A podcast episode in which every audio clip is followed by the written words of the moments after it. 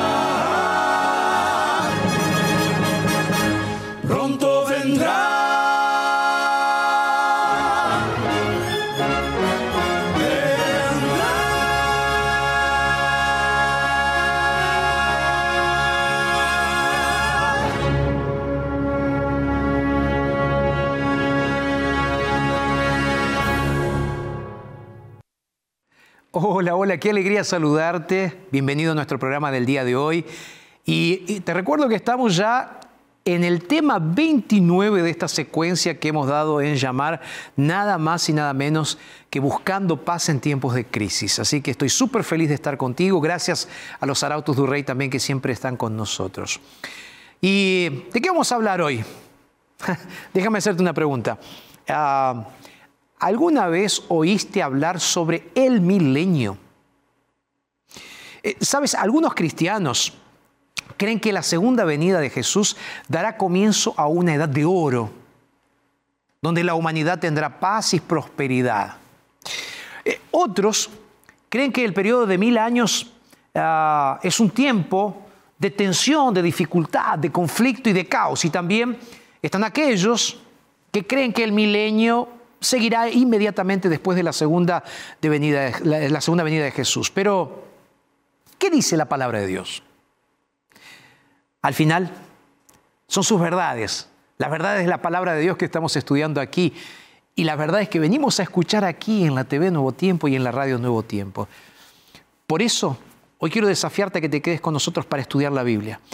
Pero, después de la pausa, vamos a tener buena música, Dilson y Débora estarán con nosotros, una buena historia de, de, testimonio y transformación de vida, y entonces ahí comenzamos a estudiar la Biblia juntos. ¿Hacemos una pausa? ¿Te parece? Pausa y ya regresamos.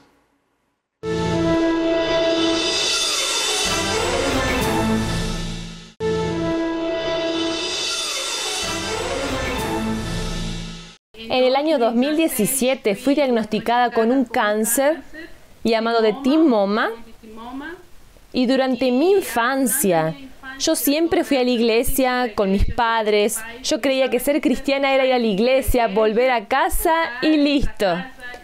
Pero no tenía una relación directa con Dios. Y después del diagnóstico, yo noté que estaba tan distante de Dios porque mi operación fue toda gratuita y fui tratada como una princesa. Y yo pensaba, ¿cómo Dios hace tantas cosas por mí mientras yo huía de Él? Eso me hizo ver que el Dios al que yo siempre adoré hace mucho más por mí. Y así fue como me fui acercando poco a poco a Él. Después de un mes de varios exámenes, el doctor me dijo, tienes un tumor. Y este tumor está al lado del corazón y vamos a tener que abrir el tórax para poder tener acceso para ver si ese tumor se expandió. Entonces ahí fui a la sala y después de tres días llegó el día de la operación. Y en la sala de cirugía yo hice una oración y dije así, Señor, yo voy a entrar en esta sala, no depende de mí, pero si dependiera de mí, me gustaría salir bien para poder hablar de ti, porque creo que soy muy joven para que todo termine aquí. La operación fue realizada. Después yo escuché voces a lo lejos diciendo, Amelia, Amelia, despierta. Me desperté con un dolor en el pecho y lo primero que yo recordé fue la oración que había hecho, donde yo dije que todavía tengo tanto para trabajar para ti, Señor. Después de despertarme me llevaron a otra sala. Cuando fui a hablar con la doctora de oncología, ella me dijo, lamentablemente usted tiene cáncer, entonces debemos hacer radioterapia aquí. Y yo le dije, yo no voy a hacer eso. Y ella me dijo, Amelia, debes hacerlo. Lo que a veces sucede con otras personas no va a suceder contigo. Y recibí varios consejos hasta que finalmente decidí hacerlo. No fue nada fácil. Lloré mucho. Fue muy difícil. Yo estuve internada casi tres meses. Tres meses lejos de mi familia, lejos de mi hijo que tenía dos años. Una cosa que nos ayudaba y nos consolaba era la lectura bíblica. Aquello me llevó a colocar mi única esperanza en Dios. No tengo salida. La única persona que puede ayudarme es Dios. Y eso me llevó a depender totalmente de Él. Y fue allí donde yo noté donde me pregunté por qué Dios permitió todo eso para mí, cuando había momentos que yo no quería saber nada de Él. Durante mi niñez, yo siempre fui a la iglesia con mi familia y creía que ser cristiana era ir a la iglesia, volver a casa y fin. Pero no tenía una buena relación con Dios. Después del diagnóstico, yo noté que estaba muy distante de Dios porque mi operación fue un éxito y me trataron muy bien. Y yo pensaba, ¿cómo Dios eh, puede hacer tantas cosas por mí mientras que yo me alejo de Él? Cuando me curé, yo dije, Señor, yo voy a salir y todo el mundo va a saber todo lo que hiciste por mí. Todo el mundo. Ahora Él se convirtió en el centro de mi vida. Encima de todo y de todos está Él. Le agradezco mucho, fue una bendición.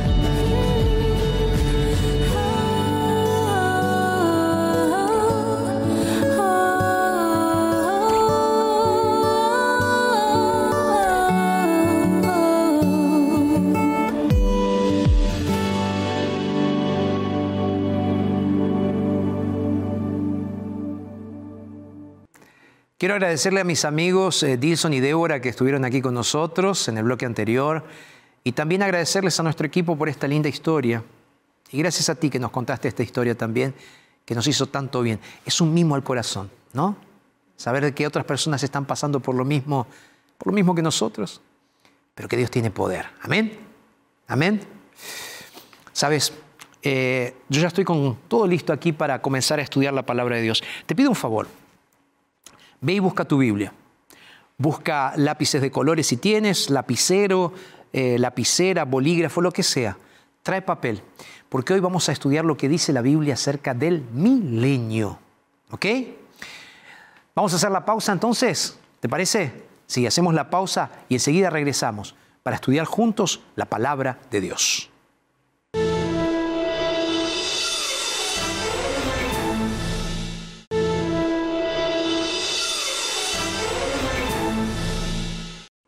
Y aquí estamos, listos para comenzar a estudiar la palabra de Dios. Y, sabes, estaba pensando ahora en la pausa, eh, decía, ¿cuál curso bíblico puedo regalarte que tenga que ver con lo que vamos a estar charlando el día de hoy?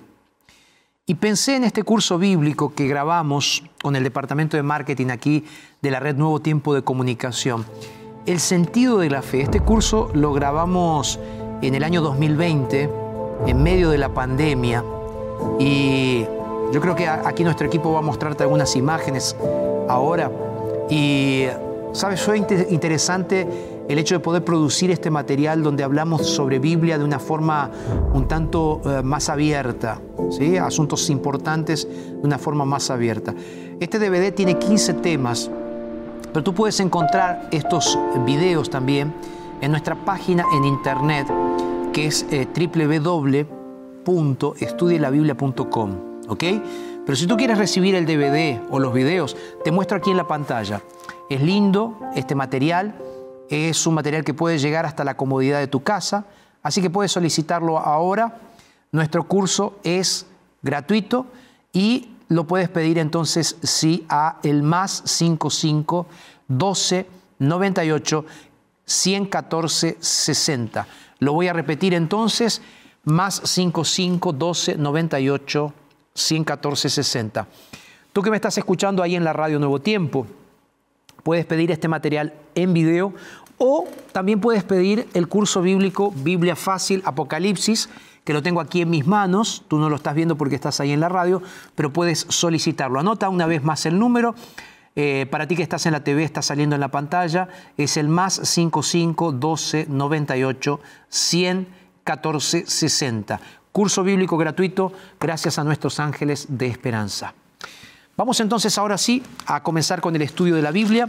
Quiero que me acompañes, si es posible, cerrando tus ojos, porque vamos a hablar con Dios para poder entender el mensaje de Él para nosotros en este día. Vamos entonces a orar juntos, ¿te parece? Cierra tus ojos ahí y vamos a orar.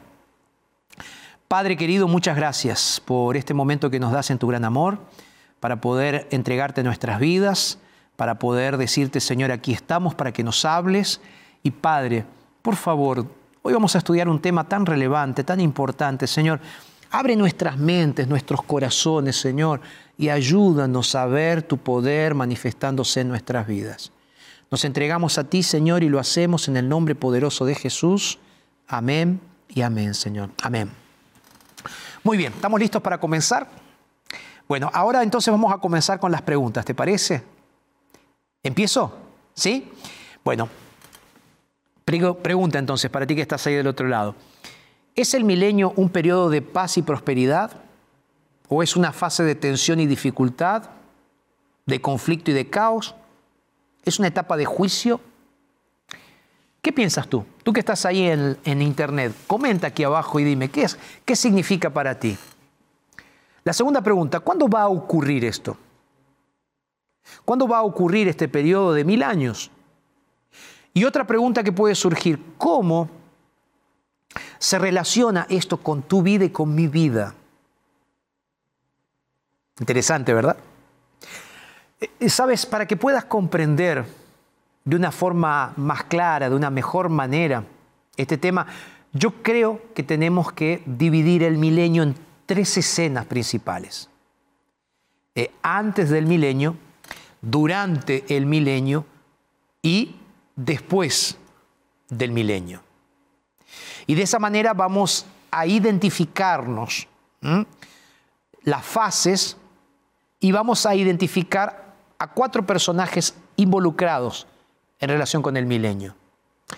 Claro, estoy hablando de Dios, los justos, los injustos y Satanás. Así que veremos lo que sucede con Dios, lo que sucede con los justos, con los injustos y lo que sucederá con Satanás. Sí, vamos a estar evaluando, vamos a estar charlando sobre lo que ocurre con estos cuatro protagonistas durante el milenio. ¿Y qué pasa con Dios? ¿Qué pasa con los justos? Sí.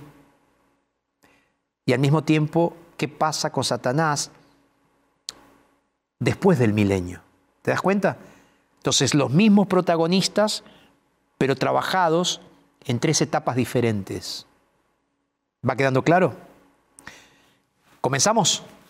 Entonces vamos a comenzar viendo qué acontece, qué sucede con Dios, los justos y los injustos, y Satanás antes del milenio.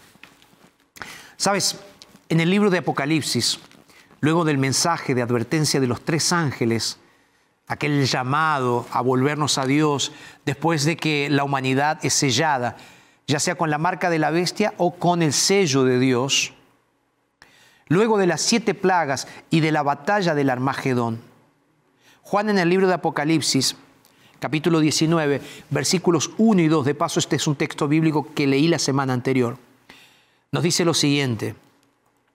Dice, después de esto, Apocalipsis 19, 1 y 2, después de esto, oí una gran voz, como de una gran multitud, en el cielo que decía, aleluya, salvación, honra, gloria y poder son del Dios nuestro, porque sus juicios son verdaderos y justos, pues ha juzgado a la gran ramera que corrompía la tierra con su fornicación y ha vengado la sangre de sus siervos de la mano de ella. Si tú continúas leyendo el capítulo, te encontrarás con la segunda venida de Jesús.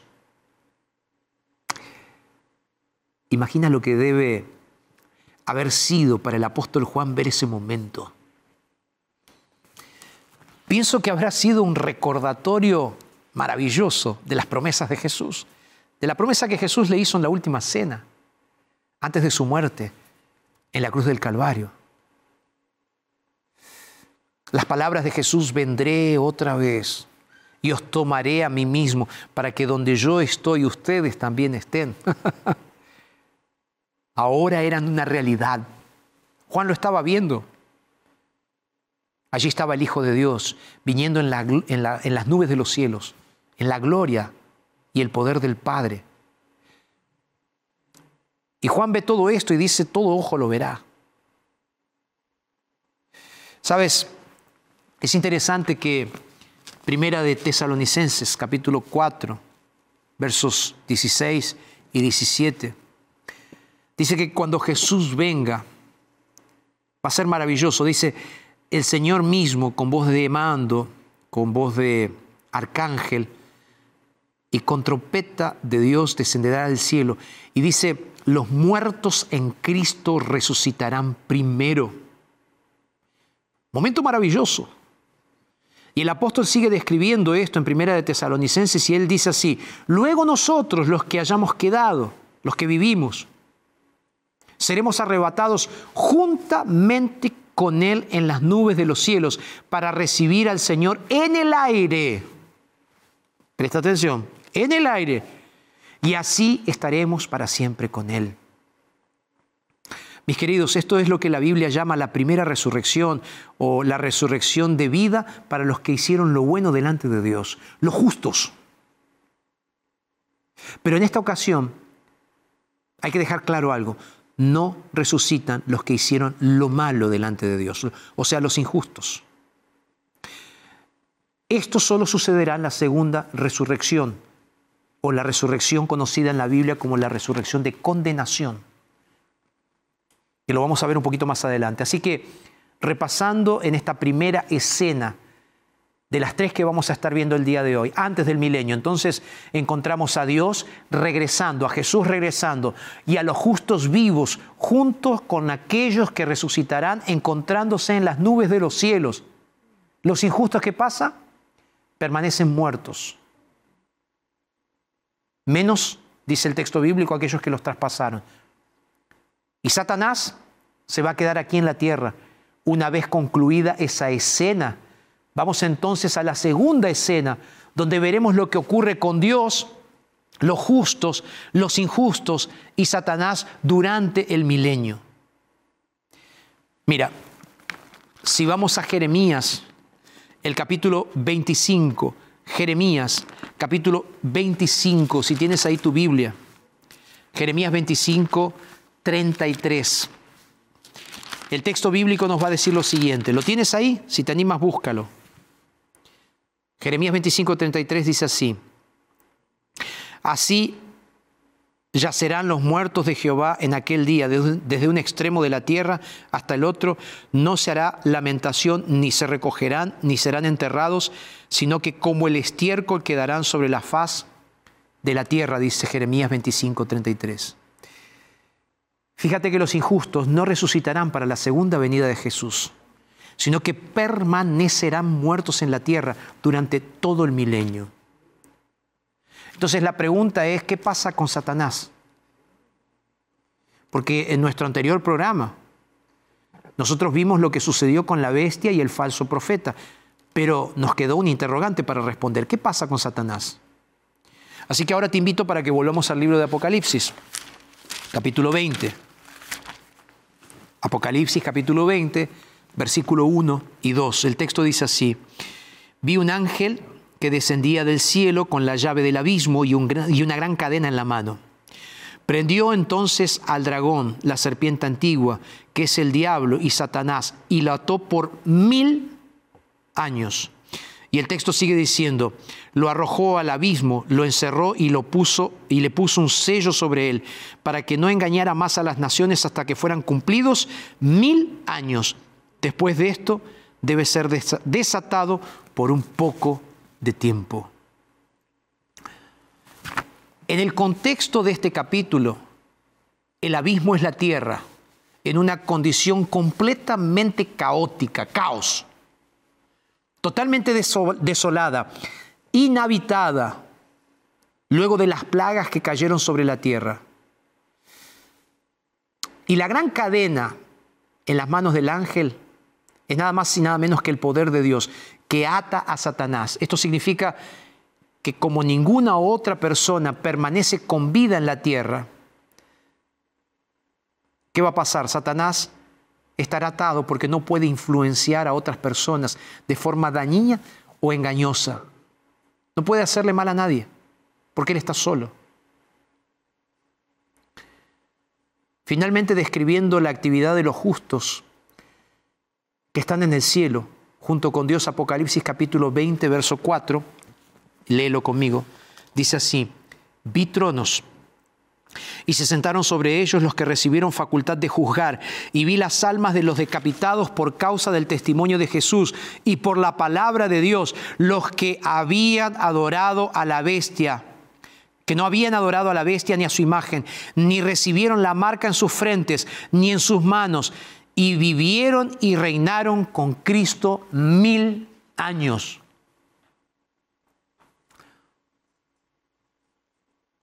En esta segunda escena de las tres que estamos viendo entonces hoy, vimos qué sucede durante el milenio y encontramos a Dios junto a los justos viviendo un reinado de mil años en el cielo, un periodo de mil años en el cielo. Ese periodo va a ser luego de la segunda venida de Jesús. Dios les da la oportunidad de comprobar en primera mano cómo su justicia y su amor trataron el tema del pecado. Dios va a mostrar con claridad sus poderosos intentos de salvar a todo el mundo y cómo quienes se perdieron lo hicieron porque rechazaron las invitaciones de Cristo. Por su parte, los injustos permanecerán muertos en la tierra y Satanás atado, porque no puede influenciar a nadie, no puede engañar a nadie. Es así como ahora, en esa secuencia que venimos pensando juntos, entramos a la tercera parte de la escena, donde veremos qué pasa con Dios, con los justos, con los injustos y con Satanás después del milenio. Vamos a continuar leyendo, ¿sí? Apocalipsis capítulo 20, verso 5. El texto bíblico dice lo siguiente, pero los otros muertos no volvieron a vivir hasta que se cumplieron mil años. Esta es la primera resurrección, dice el texto bíblico. Algunas personas se confunden con la última parte de este texto, porque dice, esta es la primera resurrección, pensando que hace referencia a cuando los muertos injustos volvieron a vivir. Pero si leemos con detenimiento, notaremos la secuencia que quiere marcar Juan. ¿Recuerdas que mencioné tesalonicenses? Que los muertos en Cristo resucitarán primero. Ahora aquí en Apocalipsis capítulo 20, verso 4, menciona que luego los justos vivieron y reinaron con Cristo durante mil años. Pero no nos dice qué pasó con los injustos. Entonces la pregunta que surge es, ¿qué sucederá con el resto de los muertos, los que no hayan sido salvos? Es por esa razón que Juan responde a este interrogante cuando dice, los otros muertos no volvieron a vivir hasta que se cumplieron los mil años. Interesante, ¿verdad? Esto nos coloca en un momento, en un punto importante, porque ahora tenemos que seguir con el tema, con el asunto principal, que veníamos tratando en estos versículos. Por eso en el versículo 6 ahora va a decir lo siguiente, de Apocalipsis 26 dice así, bienaventurado y santo el que tiene parte en la primera resurrección. ¿Por qué? La segunda muerte no tiene poder sobre ellos, sino que serán sacerdotes de Dios y de Cristo y reinarán con él mil años. Sabes, la primera resurrección hace referencia a la resurrección para vida de los justos en la segunda venida de Cristo. Con eso en claro, entonces, imagina ahora la escena luego de que se cumplan los mil años. ¿Estás imaginando? De repente todos los que estaban muertos por su condenación resucitarán. Como lo leí aquí en la Santa Palabra de Dios, esto se conoce como la segunda resurrección, la resurrección para condenación. Es interesante pensar en esto porque personajes de toda la historia se levantarán de sus tumbas. Y ahí pregunto, ¿qué sucederá entonces? Vamos a continuar leyendo versículos 7 y 8 de Apocalipsis 20. Dice, cuando los mil años se cumplan, Satanás será suelto de su prisión y saldrá a engañar a las naciones que están en los cuatro ángulos de la, tierra, Agog y Amagog, a fin de reunirlos para la batalla. Su número es como la arena del mar. En otras palabras, Satanás de nuevo tiene que engañar entonces ahora sí reúne a todas estas personas que son incontables, como la arena del mar, dice el texto bíblico. Y ahí viene la pregunta, ¿para qué batalla? ¿Para qué batalla? Apocalipsis capítulo 21, versículos 2 y 3, relata que luego de este intervalo de mil años sucedería algo interesante. Apocalipsis capítulo 21, versículos 1 y 2 dicen así. Entonces vi un cielo nuevo y una tierra nueva, porque el primer cielo y la primera tierra habían pasado y el mar ya no existía más. Y yo, Juan, vi la santa ciudad, la nueva Jerusalén descender del cielo de parte de Dios, ataviada como una esposa, hermoseada para su esposo. Lindo, ¿verdad? Y dice el texto, y oí una gran voz del cielo que decía, el tabernáculo de Dios está ahora con los hombres. Y Él morará con ellos. Y ellos serán su pueblo y Dios mismo estará con ellos como su Dios. ¿Por qué resalto esto? Porque, sabes, este es el objetivo de que Satanás reúna a toda la multitud para la batalla. Satanás quiere conquistar la nueva Jerusalén. Si volvemos a Apocalipsis capítulo 20, el verso 9, la primera parte, el texto bíblico dice lo siguiente, subieron por la anchura de la tierra y rodearon el campamento de los santos y la ciudad amada. Los corazones de los rebeldes, de los injustos, demuestran una vez más su odio contra Dios y contra su pueblo fiel. Convencidos por Satanás de que todavía pueden destronar a Dios y tomar el dominio del mundo, avanzan hacia la nueva Jerusalén, donde está Dios, los justos. Y los injustos y Satanás intentan tomar la nueva Jerusalén en una batalla. Pero ¿sabes qué? Esa batalla nunca ocurre. En ese momento Dios interviene. El final de Apocalipsis capítulo 20, verso 9 relata, más o menos así dice, y de Dios descendió fuego del cielo y los consumió a todos. Este fuego de Dios es la santa indignación, la santa indignación de Dios contra el pecado los que no habían puesto su fe en Jesús. En aquel momento se darán cuenta de la falsedad del engaño de Satanás, pero ya será demasiado tarde. El versículo 10 del capítulo 20 termina diciendo que el diablo, aquel que engañaba, fue lanzado, fue lanzado al lago de fuego y azufre donde estaban la bestia y donde estaban el falso profeta. Y dice, y serán atormentados día y noche por los siglos de los siglos. No voy a entrar ahora en los detalles de siglos de los siglos.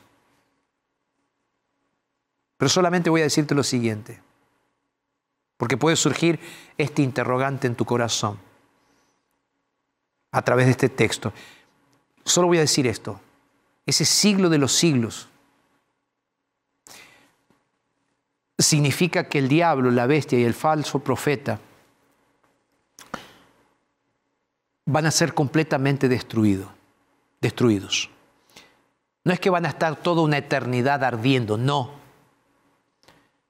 Si estás preguntándote esto, te respondo entonces, necesitamos ver que la propia Biblia dice al respecto de esto lo siguiente porque ese lago de fuego y azufre se tomó del Antiguo Testamento, donde Dios hizo llover fuego del cielo sobre Sodoma y Gomorra.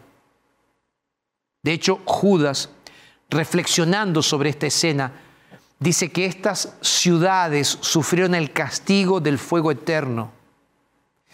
Y es interesante que Isaías profetizó que Dios castigaría a Edom con fuego y azufre y llegaría a ser brea ardiente que no se pagaría de día y de noche. ¿Me va siguiendo en la línea de pensamiento? Isaías habla de perpetuamente, subiría el humo de generación en generación. Ahora, Juan utiliza el lenguaje con el cual los otros profetas del Antiguo Testamento predijeron lo que sucedería con la antigua Babilonia. Sí, mis queridos, Anoten este texto bíblico, Isaías capítulo 13, verso 19. Isaías 13, 19. Dice que Babilonia, hermosura de reinos y ornamento de la grandeza de los caldeos, será como Sodoma y como Gomorra, que fue trastornada por Dios. Estas son ciudades que no están más. No hay un fuego eterno donde estas ciudades estaban sin apagarse. Por lo tanto, cuando dice por los siglos de los siglos o para siempre, como aparece en otras partes del Apocalipsis, no significa que arderá sin fin, que será un castigo para siempre jamás. No.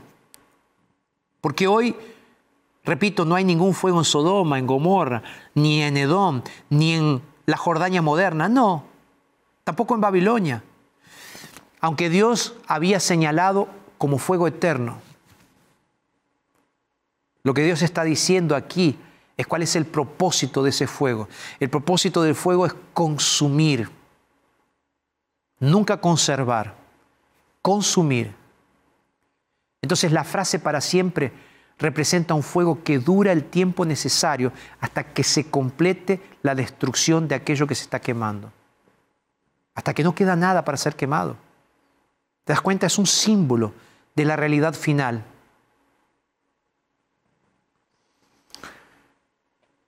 El capítulo se cierra. El milenio se ha terminado. Un milenio que no es simbólico, un milenio que es literal. Y tú puedes preguntarte, pastor, ¿cómo sé si estamos hablando de literal? ¿Por qué?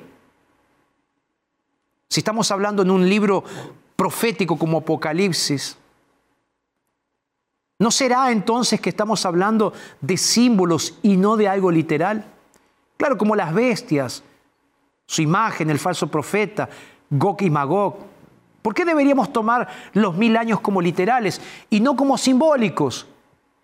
Aplicando el principio día por año, por ejemplo, donde en profecía un día equivale a un año, como hacemos en otros periodos que ya hemos estudiado aquí, en otros periodos de tiempo mencionados, inclusive en el propio libro de Apocalipsis. Mira, te voy a responder, porque la respuesta es muy simple. Así, cuando, así como cuando hacemos eh, eh, cálculos de longitud, tenemos que usar la misma medida, metro con metro, kilómetro con kilómetro. Así como cuando hacemos cálculos de peso, tenemos que usar la misma medida, kilo con kilo, gramo con gramo, para llegar al resultado correcto. Cuando estudiamos la profecía también debemos usar la misma medida, símbolos con símbolos, literal con literal. No podemos mezclar las cosas porque si no, no vamos a llegar a la interpretación correcta. Por lo que si vamos a ver la medida que está utilizando, que está siendo utilizada en Apocalipsis capítulo 20, nos damos cuenta que el milenio es un intervalo de tiempo entre dos eventos. La primera resurrección con los justos y la segunda resurrección con los injustos. Y estas resurrecciones no son simbólicas, son literales. Por esa razón, lo que está en el medio de estos dos eventos literales es el milenio. Entonces, consecuentemente, ese milenio es literal.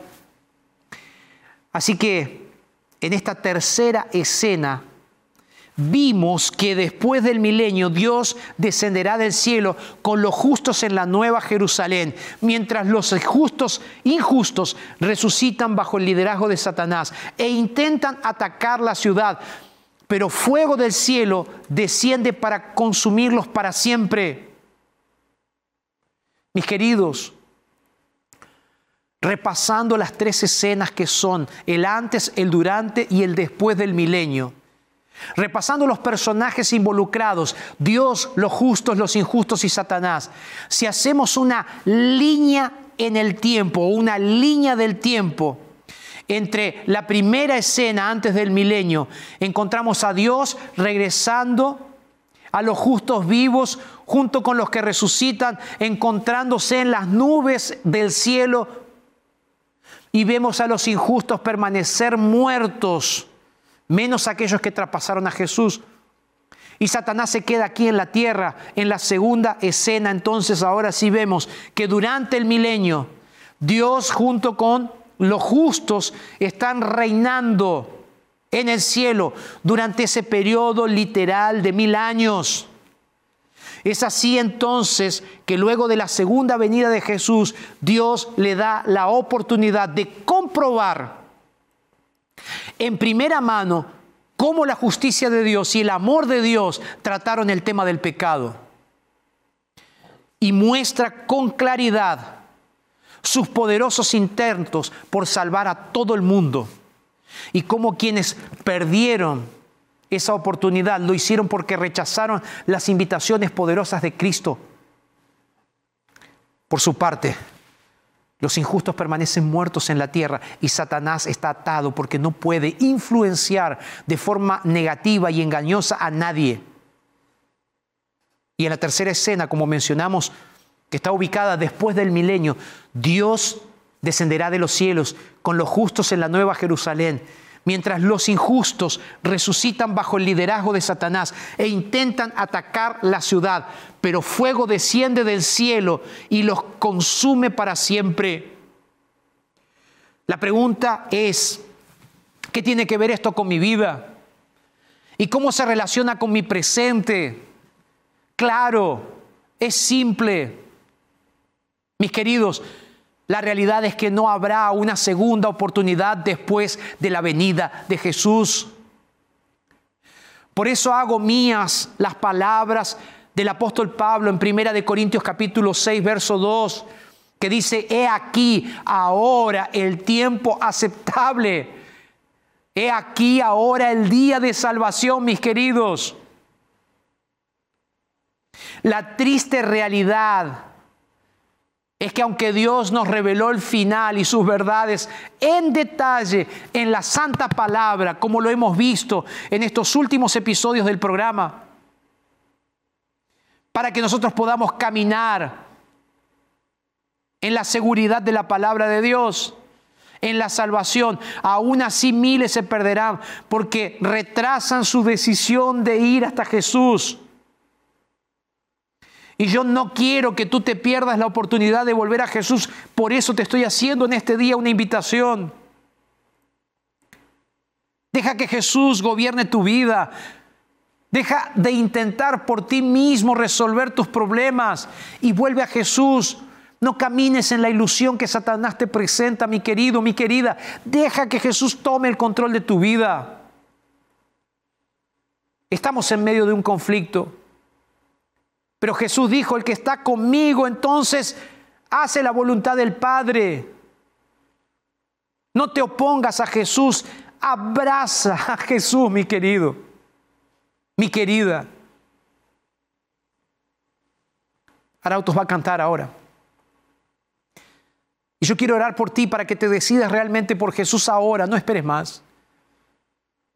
Arautos, por favor, canten y yo estaré orando por ti. Arautos.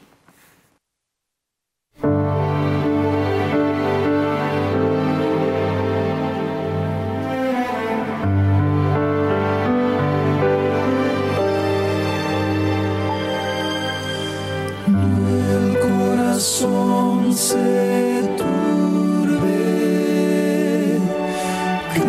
paso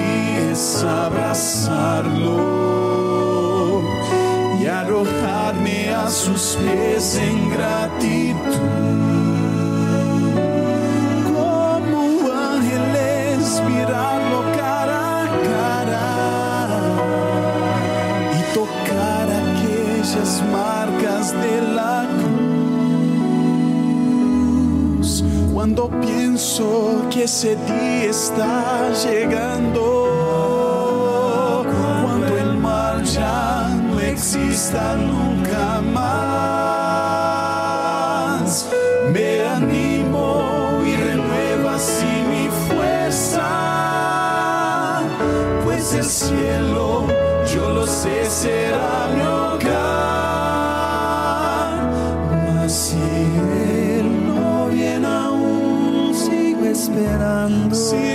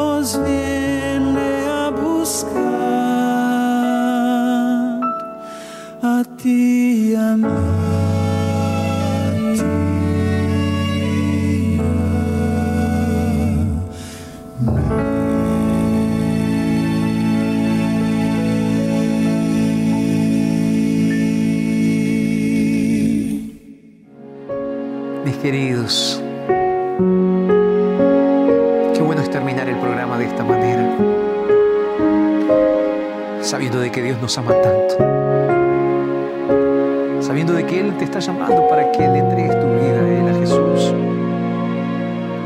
Vamos, no retrases tu decisión. No retrases tu decisión para que cuando Cristo venga tú puedas estar junto con Él y disfrutar con Él por toda la eternidad. El fin de esta historia ya está escrito. Hay un vencedor, hay un victorioso y ese es Jesús vuelvo a hacerte la misma pregunta que te estoy haciendo en estos últimos programas, ¿de qué lado vas a estar? Recuerda lo que dice Jesús aquí en su santa palabra. Él dice que todos aquellos que quieran venir a Él no serán echados